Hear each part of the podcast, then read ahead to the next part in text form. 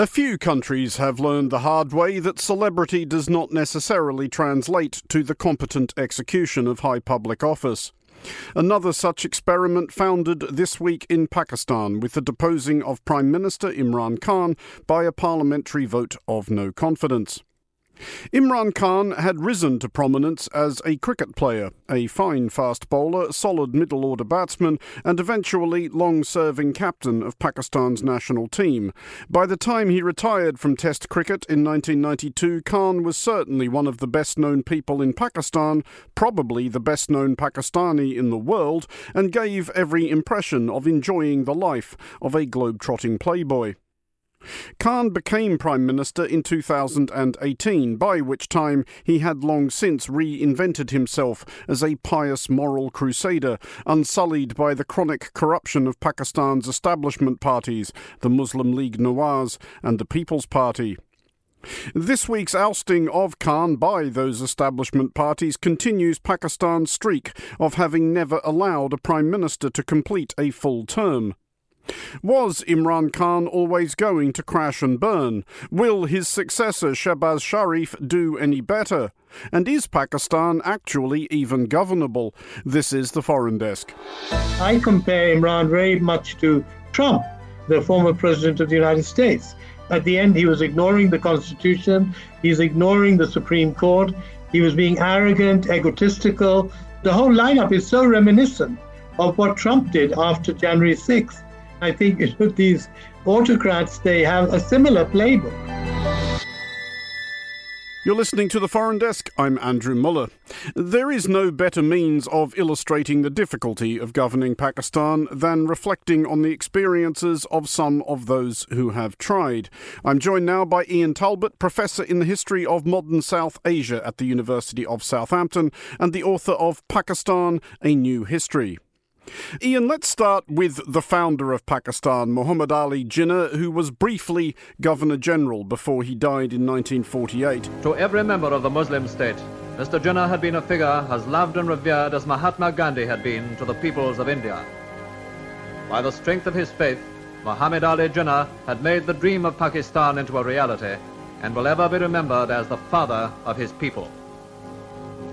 I know counterfactuals are never a comprehensive demarcation of anything one way or the other, but if Muhammad Ali Jinnah lives another 10 years, say, is Pakistan's first decade perhaps a bit less chaotic? It may be. I mean, certainly Pakistanis would argue that and would see things as really going downhill because the founder of the nation was removed so quickly. And they compare that with Nehru and the fact that he was able to give stability to India. Having said that, some of the structural problems were already there in Jinnah's time, and he may not have been able to have addressed them. I'm talking about things like the weakness of the political parties, unlike the bureaucracy and the emerging military. I'm talking about issues like center state tensions, dominance of particular provinces. I'm also talking about you know, the legacy of what kind of Pakistan, what was this new state to be? I mean, Jinnah had left it quite vague, really to be able to bring as many people as possible on side during the struggle. So if it had to define it uh, more clearly, that could well have been divisive. We should look now at Liaquat Ali Khan, who was the first Prime Minister of Pakistan and also the first Prime Minister of Pakistan whose rule ended, well, less than ideally. In fact, as unideally as it gets. He was assassinated in 1951. It is the common folk of Pakistan who come to pay their final respects to the man who succeeded Ali Jinnah during the troubled times that attended the birth of the nation. They mourn a man who attempted to bring order out of chaos in the struggle now dividing India. Are we yet any the wiser as to why that happened?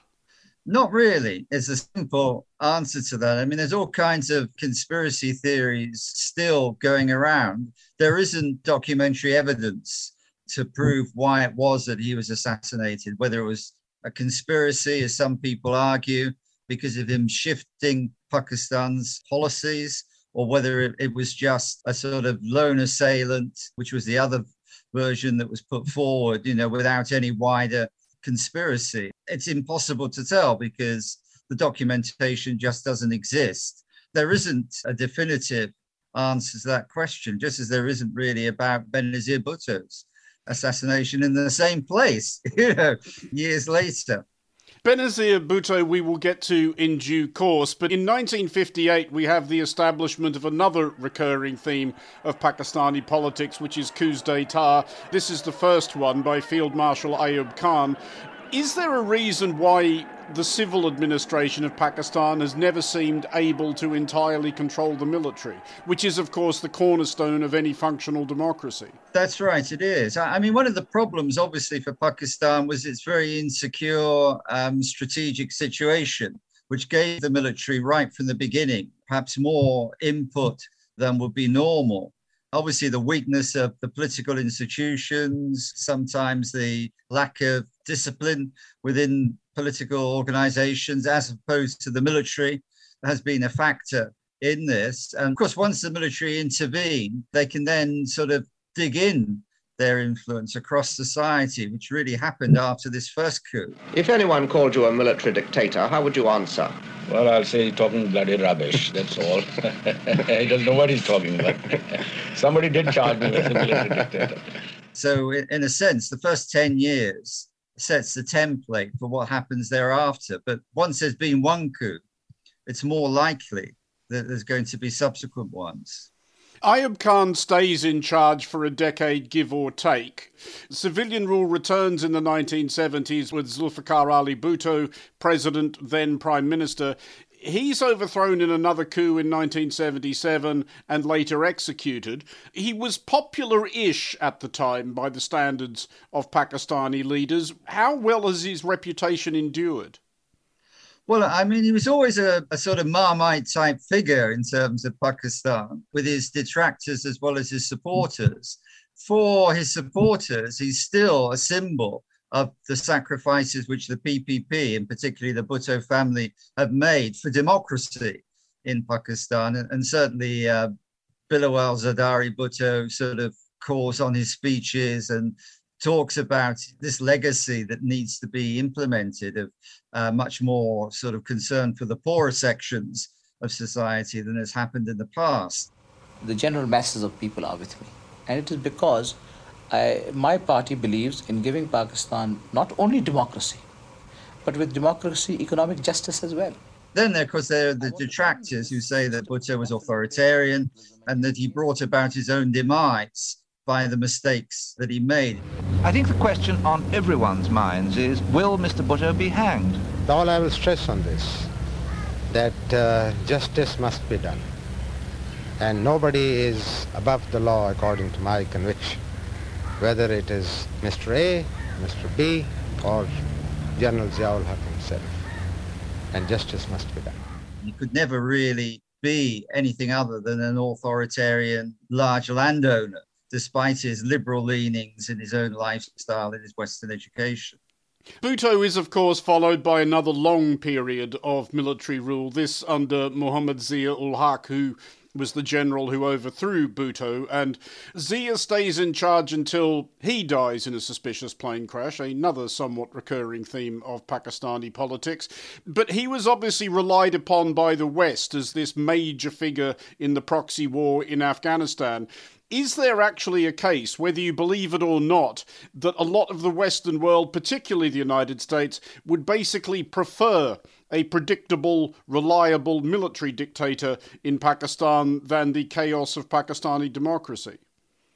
I think that the West, uh, United States particularly, but also UK, were prepared to work with military dictators and could see some value in the stability that they brought. That doesn't mean to say they preferred these dictators to a more democratic setup, or indeed that they intervened in any way to bring about this state of affairs. And I think that that's one of the conspiracy theories. And there's so many conspiracy theories in Pakistan today, you know, that whenever there's a military coup or, or whenever anything happens, it's got to be the Western sort of tentacles influencing this rather than what's happening within the country itself. And I think that that overestimates the influence that the West can actually play.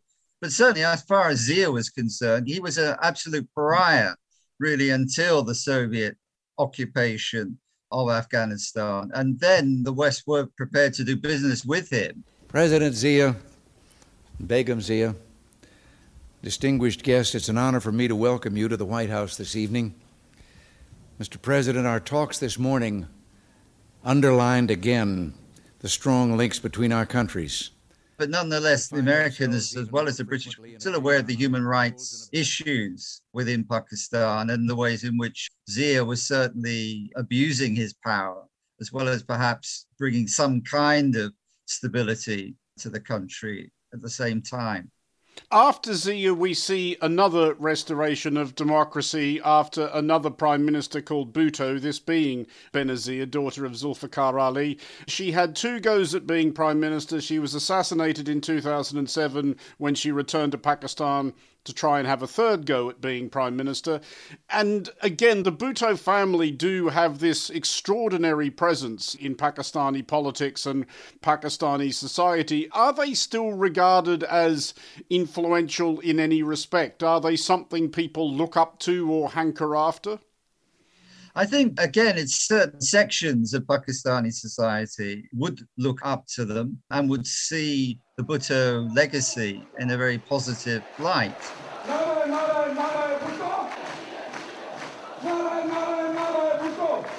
But there's equally large sections of Pakistan society that would not have such a positive view. I mean, Benazir herself had her critics when she was holding the reins of prime minister. And certainly some people would see her again as contributing to her own failures. But they are within Sindh, particularly still highly influential and regarded as really upholders of the democratic cause in Pakistan. We should therefore consider a, another actual triple prime minister, Nawaz Sharif, and indeed the brother of the recently installed new prime minister. Does his career, though, and leaving aside what he might have got right and what he might have got wrong, the fact that he had three goes at being prime minister, the fact that each one ended in a different kind of drama, does it tell us something about the essential, if you like, ungovernability of Pakistan, that for whatever reason, this is not a country which necessarily lends itself to stable democratic government? I think what it, it shows is perhaps more the, the issue of the problems of civil military relations in Pakistan than ungovernability. In all of these different quite dramatic circumstances in which Nawaz Sharif failed, was ultimately down to the fact that although he might have been seen initially as a protege of Zia, he ran foul of the military establishment for whatever reasons, and they were slightly different on each occasion. And it was because of that, really, that uh, he was unable to see out his time in office and perhaps to achieve the kind of things that he did. That doesn't mean to say, of course, that it's just the civil military issues which make Pakistan difficult to govern for whoever, but it is a crucial element. And people talk about Pakistan as a hybrid regime, you know, mm. in which the, the military and the civilians are operating together, and leaders find it very difficult, perhaps, to walk this tightrope in terms of wanting to assume more power for themselves, but at the same time being aware that the military is this silent power behind the scenes. Well, there's probably not one single figure who illustrates that premise of a hybrid regime better than Pervez Musharraf, another former general, former chairman of the Joint Chiefs, who was president for a fair stretch in between Sharif's second and third cracks at being prime minister. Musharraf, I think, was at pains to present himself as a reasonably Western looking, open to the world his pitch seemed to be this is about as good as it's going to get. Is that a fair assessment of how he tried to position himself? Yes, I think so. I mean, he was very keen on not following the Zia template hmm. for military rule and to present a very different rule and also to try and get acceptability from the West because, as I say, Zia only had really very grudging acceptability, and that was only after the Soviet occupation of Afghanistan. It's my honor to welcome uh, a friend, a, leader, and uh, President Musharraf. And, but uh, obviously, there were also downsides to his liberalism, and some people would say that again, he started off perhaps in a more liberal vein, but became more repressive. And that led to the lawyers' movement against him. He has to go back, even at the cost of our life. He has to go back. We cannot accommodate a lawyer, a usurper. We cannot accommodate a dictator and the circumstances leading to the return of Benazir Bhutto and everything that stemmed from that. So Musharraf is an interesting figure because he is trying to establish a different kind of model for military rule. Yet at the same time, he ultimately comes up short because, like all military rulers, he lacked legitimacy and he was unable, I think, to establish his regime in the long run because of that. Professor Ian Talbot, thank you for joining us. You're listening to the Foreign Desk on Monocle 24. You're listening to the Foreign Desk with me, Andrew Mueller, and joining me now from Lahore is Ahmed Rashid, a Pakistani journalist and author of several best selling books, including Taliban and Pakistan on the Brink. Previously, Ahmed worked as a correspondent for the Far Eastern Economic Review, The Independent, and The Daily Telegraph. And joining me from London is Samira Shackle, journalist, editor of The New Humanist, and author most recently of Karachi Vice. Ahmed, I'll start by asking you basically, where has it all gone wrong? For Imran Khan? Well, I think there are multiple problems. He, he has proved to be very poor at government, at governance, appointing the right people for the right jobs. Many key ministries were ministers were replaced three or four or five times in the space of two years, three years. He really didn't learn very much before he got the job to become prime minister. And quite frankly, he hasn't learned very much afterwards. But other issues also immediately were that the entire opposition, all the opposition parties, major ones, ganged up against him. And that is quite unprecedented in Pakistan, where the opposition has traditionally been divided. And he didn't satisfy the demands of the military, which is all powerful in Pakistan.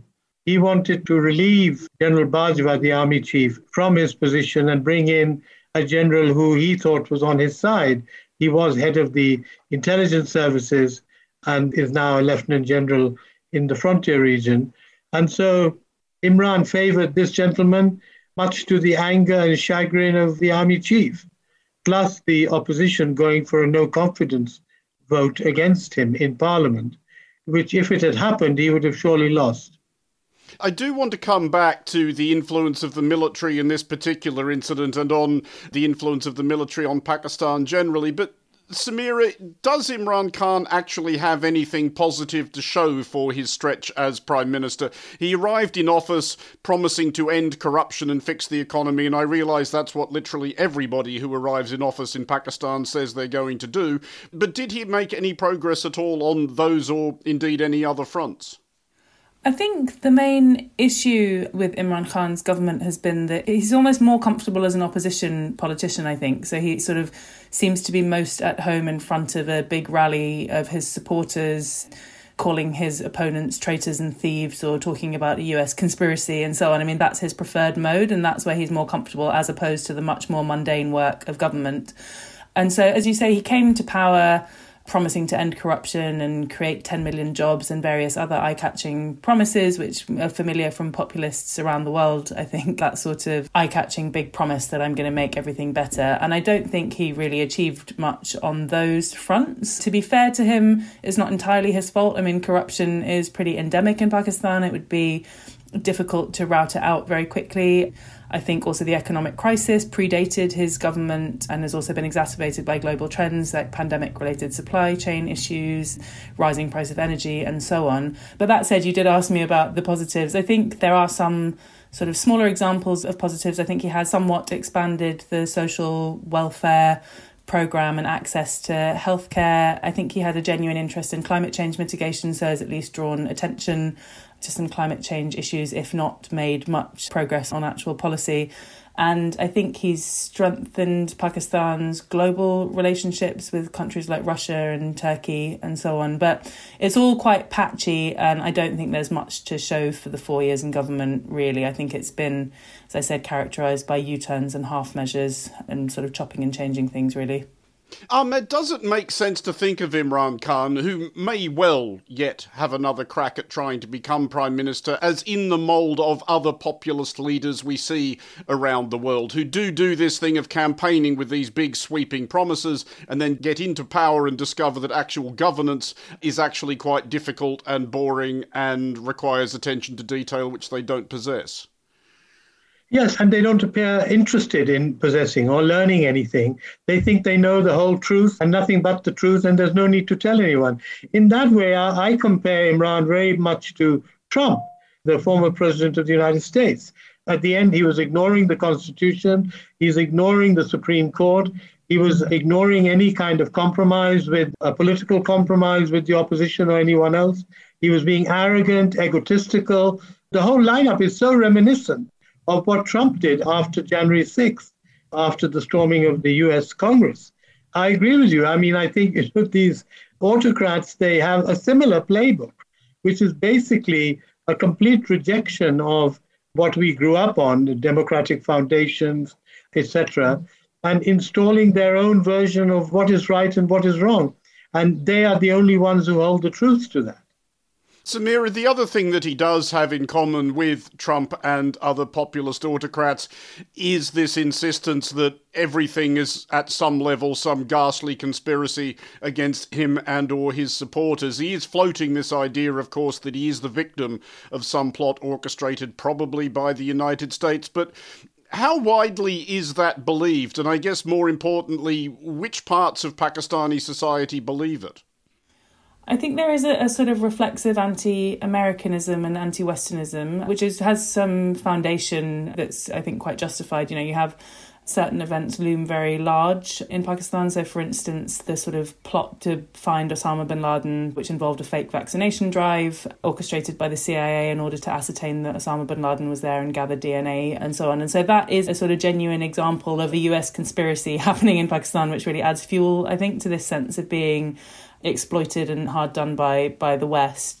So I think that there's certainly the scope for that message to appeal, and I think with his supporters, certainly. I mean, he's always relied again to come back to the Trump comparison relied on a sort of politics of grievance which I think is quite appealing to his support base which is not entirely but largely young middle class and urban which in Pakistan is quite a conservative demographic. I mean I don't know how far it will reach beyond his support base but his support base is not insignificant so I think we're going to see him continue to press that line of a US conspiracy. It's kind of an easy win in a way Ahmed, do you think there is a way back for him? He doesn't seem like somebody who's going to give up. He seems to think himself a man of destiny. Can he come back?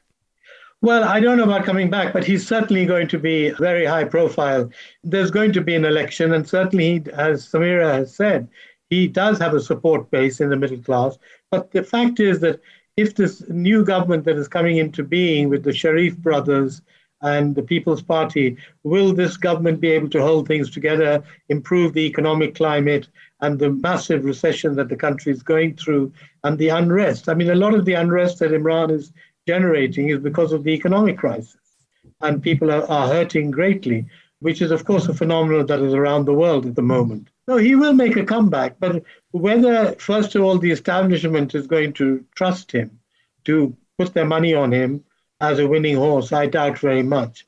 But he will play a role in the future. There's no question. He's not giving up and going back to London or anything like that. Samira, at which point we should move on to his successor, Shehbaz Sharif.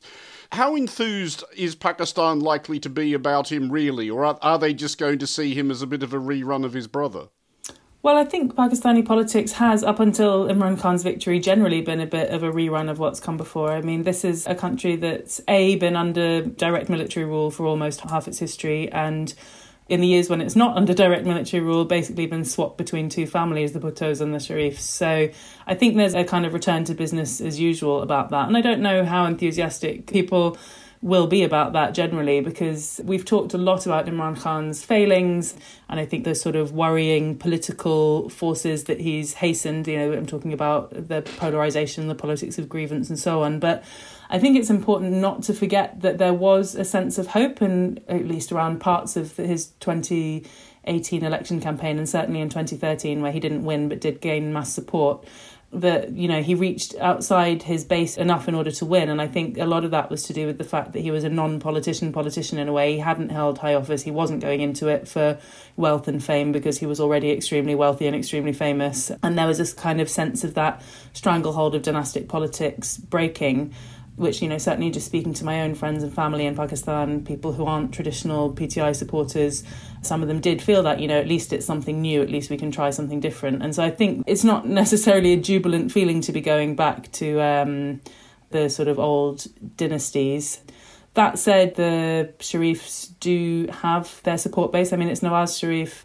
Shahbaz's brother, who's generally seen as the one who brings out the crowds, and as you said, Shahbaz is seen as more of a, a competent administrator and also the fact that, as Ahmed said at the beginning, there's a something unprecedented about the two parties and two dynasties working together. We haven't seen that before. These are families and parties that absolutely hate each other. So, be interesting to see how long it lasts and how they're able to work. It's not an uncomplicatedly happy development for lots of people, I think. Ahmed, you were speaking earlier about the importance of Imran Khan's apparent falling out with Pakistan's military in precipitating his downfall. But of course, the Sharif family, specifically Nawaz Sharif, themselves had a pretty rickety relationship with Pakistan's military to understate matters wildly. Do you get the sense that the thinking of Pakistan's military has evolved at all about what their level of involvement in politics should be. By which I guess I'm asking, have we seen the last coup d'etat in Pakistan, do you think?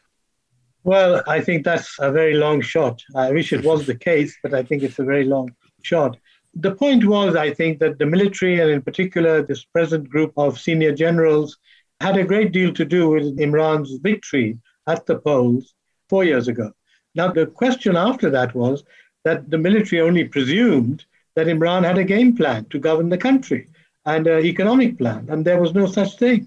And things deteriorated because the military wanted him to perform. And he wasn't able to do it because he had really no plan to do it. And he believes that he's a godsend on foreign policy. But in fact, he's made so many blunders in foreign policy. Now the military is taking a very neutral stance. It claims it had nothing to do with whatever happened with the ousting of Imran Khan and the vote and the no confidence vote that was being put to the assembly, it is not playing any role. But the fact is that the military remains the umpire, the ultimate arbiter of what happens and what doesn't happen. And that's not going to change, I don't think.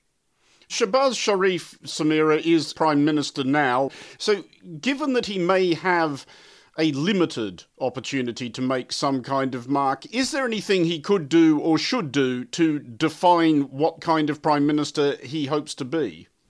It's a difficult question, actually, because as we've said, the election campaign is about to sort of kick into gear. And in a way, I think it'll almost be an achievement in itself to just keep this very unlikely coalition of parties together until then. I mean, it's kind of hard to overstate the level of hostility between the opposition parties that have now taken up against Imran Khan to oust him, which I think is indicative of the extent to which Khan failed to reach across the divide and sort of chose to pursue his political opponents and brand them traitors rather than to reach across and have any sort of working together and cooperation. So I think the focus is probably going to be on keeping things going because I'm not sure how much can meaningfully be done about the economic crisis, which, you know, as we've discussed, is the core driving factor of a lot of the unrest we're seeing in the country at the moment because you know Pakistan is bound by the terms of a large IMF bailout. There's these global issues and a lot of these domestic problems around unemployment and so on are quite long running and inflation etc uh, so I think it's going to be quite difficult to make a meaningful change on those things. And of course, also, as discussed, we do still have the military. You know, we might not be having a coup d'etat, but we do have a very, very strong. Um, role for the military. I think several organisations described Pakistan during Imran Khan's tenure as a hybrid democracy because the military, while not directly in power, were so closely involved in many of the important areas of government. So, yeah, I think it's a difficult situation, and I'm not sure that we're going to see any massive turnarounds in terms of governance in the next six months or so before the election campaign kicks in. And Ahmed, with all due recognition that we may be grasping frantically at some incredibly slender straws here. Do you see any grounds for hope or optimism in the fact that Imran Khan has at least been removed by parliamentary procedure, not a coup d'etat? The last two elections have seen a transfer of power in Pakistan is there any sense at all that Pakistan's democracy is becoming, I guess, more of a democracy and less what Samira just characterized as a hybrid democracy? Yes, I think so, amongst elements in the middle class, certainly. Now, for example, there's a strong belief that Shehbaz Sharif has probably got the best business and economics mind out of all the candidates who are there waiting to be finance minister. I give you an example. When he was chief minister last time, the World Bank and the IMF praised him immensely for some of the work and the development projects, etc., that he initiated in Punjab province. So, you know, he has friends in high places in Washington, which is more than Imran did, who made it very public that he hated all these American institutions and didn't trust them at all. So that is a. And I think people are going to be looking towards what he can do on the economic side. But it has to be also said that the Sharif family, along with many other politicians, have got all these cases lined up against them. So, what exactly is going to be the status of these cases? Will they be forgotten? Will they be shoved under the carpet, which is really not going to work very well? But there has to be some solution to this. If you're going to bog the new prime minister down in corruption cases, he's not going to get very much done. Ahmed Rashid and Samira Shackle, thank you very much for joining us here on the Foreign Desk. That's it for this episode of The Foreign Desk. I'll be back next week and look out for The Foreign Desk Explainer available every Wednesday. The Foreign Desk was produced by Emma Searle and Christy Evans. Christy also produces The Foreign Desk Explainer. From me, Andrew Mueller, thanks very much for listening. Until next time, goodbye.